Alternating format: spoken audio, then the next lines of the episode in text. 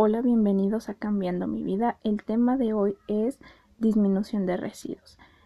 ¿Es posible vivir sin hacer tanto residuo? La verdad es que sí, siempre y cuando tú estés realmente comprometido con este estilo de vida, porque a final de cuentas vas a trabajar un poquito más, claro que sí, porque ya no vas a comprarle un paquetado que ya está listo para consumir, sino que tú mismo lo vas a lavar, vas a preparar cada uno de los alimentos.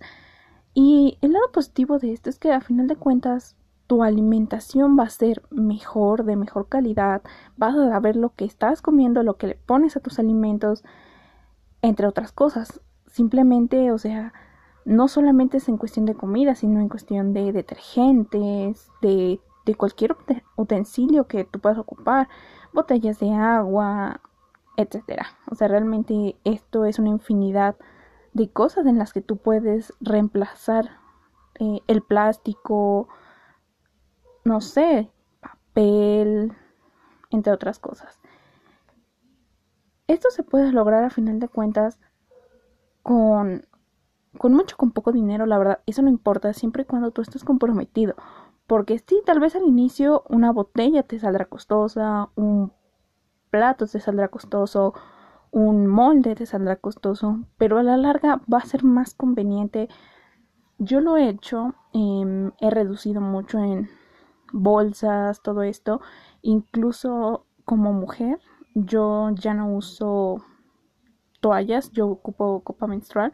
A mí me sienta muy bien. Yo no digo que todo el mundo la use porque no es para todos. Realmente, si tú no, no lo quieres usar, no lo uses. Quédate con la toalla. No pasa nada. Sí, tal vez genera residuos. Pero a final de cuentas, tu comodidad está primero. Si lo vas a usar y no te sientes cómoda, de nada va a servir. O sea, va a ser una tortura.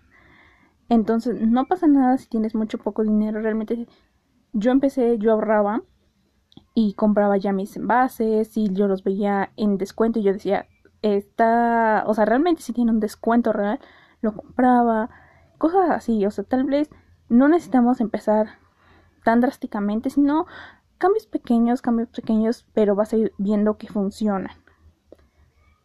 Cuando ya no, cuando tienes algo y ya no lo quieres, pero está en buen estado, lo puedes regalar, lo puedes donar, vender, lo que tú quieras, a final de cuentas es que no se vaya a la basura.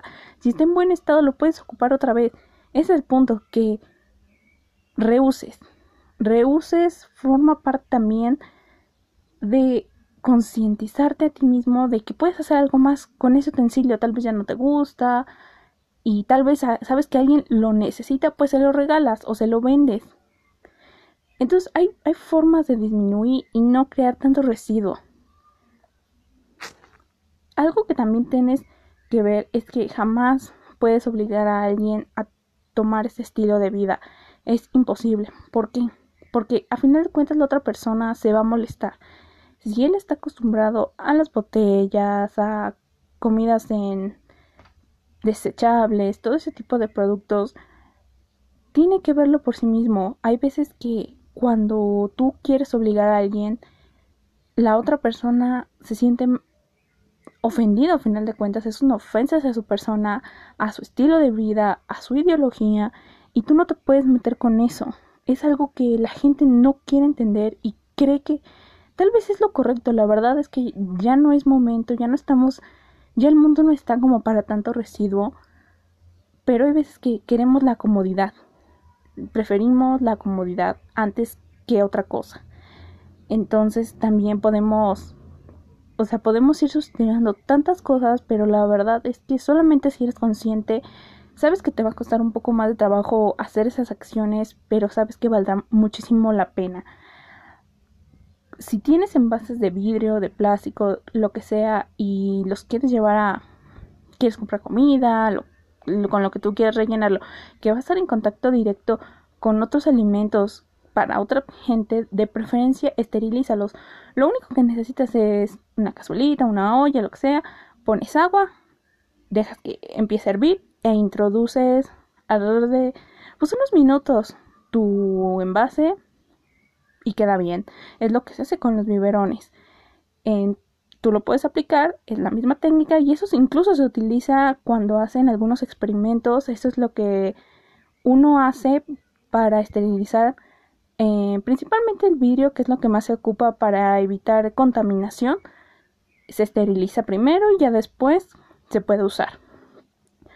Algo que yo sí quiero mm, mencionar aquí es si tú no quieres realmente dejarlo, por lo menos si trata de que sea lo comprar lo esencial en, en plástico que ya esté congelado, cosas así, o sea, la, la verdad lo mínimo que puedo hacer si a ti te gustan las papas a la francesa que venden en el supermercado, está bien. O sea, tampoco tienes que ser tan radical si no quieres. O si tomas medicamentos, obviamente no los puedes dejar. Porque si no, vas a empeorar tu salud. O si decides que ya no vas a tomar un medicamento porque ya no quieres caer ácidos, pero vas a tomar algo naturista, no lo hagas. La verdad es que no lo hagas. Va a ser la peor decisión que puedas tomar. ¿Por qué? Porque al final de cuentas hay veces que lo naturista no está probado por los científicos, no está realmente bien explorado, no se sabe qué, qué va a crear en tu cuerpo. Sí puede ayudarte, pero no es lo mismo que un medicamento que fue realmente bien formulado. Entonces, ten mucho cuidado en eso. Algo que también mm, a mí personalmente me ha funcionado y que yo estoy un poco en contra de esto son los detergentes líquidos. Yo no uso detergentes líquidos a menos que sea el de trastes, la verdad, pero en general ni para bañarme, ni para mi ropa, nada de eso yo ocupo, porque los detergentes líquidos tienen un tensoactivo. Ese tensoactivo es lo que ayuda a que se mantenga líquido, porque generalmente un jabón bien hecho, por así decirlo, todos son bien hechos, pero me refiero como de forma ancestral o común, son sólidos, como los jabones en barra todos son sólidos. Hay un tensoactivo que les ayuda a permanecer en estado líquido y eso es muy difícil de retirar cuando se trata de limpiar el agua. Eh, si tú quieres cambiar, puedes ocupar jabón en polvo, jabón en barra para la ropa y funciona bien, o sea, realmente funcionan bien, limpian, hacen lo que tienen que hacer. Hay veces que nada más porque nos meten en la cabeza que si no es líquido eres pobre porque seamos realistas, por lo menos aquí en México esa es la ideología de que tengo que usar líquido porque es mejor. ¿Quién lo dice? Normalmente vemos que luego la gente de, escasos recursos es los que ocupan polvo o barra. Y no es porque sean pobres o no tengan dinero. A fin de cuentas es lo mejor. Siempre se ha usado, siempre ha servido. Mm, son aún mejores. Realmente son mejores no dañan tanto el ambiente. Entonces, incluso es, su remoción en el agua es más sencilla. Algo que sí yo noto y yo ese sí no lo uso para nada. No lo recomiendo. Incluso si tú vas a un dermatólogo te dice no lo uses. Los suavizantes. La gente como que piensa que los suavizantes son necesarios y la verdad es que no lo son. Los suavizantes para suavizar contienen muchas sales. Eso no hace nada bueno por tu salud y eso impide el pues la manera de limpiar el agua. Cuando un agua se va a proceso de tratamiento, tiene que pasar por múltiples fases. El mayor problema cuando en una planta de tratamiento se quiere limpiar, ¿qué es lo más difícil de remover? Los detergentes. Porque usamos muchos detergentes, muchos tensoactivos y algo que también es algo que la gente cree erróneamente es la espuma.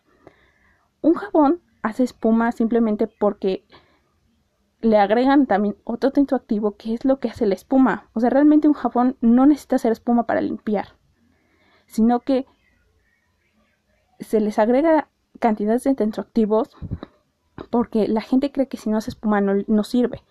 Entonces las compañías que hacen agregan más químico para que haga espuma. En el mundo hay diferentes tipos de agua, hay agua dura y el agua normal. El agua dura es que tiene muchos calcios. Esa agua normalmente los jabones no pueden hacer tanta espuma, entonces le tienen que agregar más químico para que en esa agua se pueda hacer la espuma. Yo uso jabones que no hacen tanta espuma, realmente no es, yo que lo sé, no es necesario que tu jabón haga tanta espuma. Es mentira que porque hace más espuma es mejor. No, claro que no. En, a todo lo contrario. Si hace mucha espuma es un mal jabón. O sea, no. La, tienes que dejar esa idea de que la espuma es lo máximo de un jabón. No, un jabón limpia sin necesidad de hacer espuma. Los, buenos jabones no hacen tanta espuma. O sea, tampoco estoy diciendo que un mal jabón se hace mucha espuma, ni es excelente si no hace nada. No, no, no, no. Sino que no es necesario, eso es a lo que voy. No es necesario que un jabón haga espuma para ser bueno. Yo los jabones que uso no hacen tanta espuma. A mí me agrada que no hagan tanta espuma porque yo sé entonces que no trae tanto de ese químico y que es tanto químico no va al agua. Entonces yo lo que trato de hacer cuando me baño es seleccionar detergentes, también de cuentas son detergentes que no produzcan tanto y yo me siento mejor porque sé que el agua no va a estar tan contaminada y que estoy también ayudándome a mí.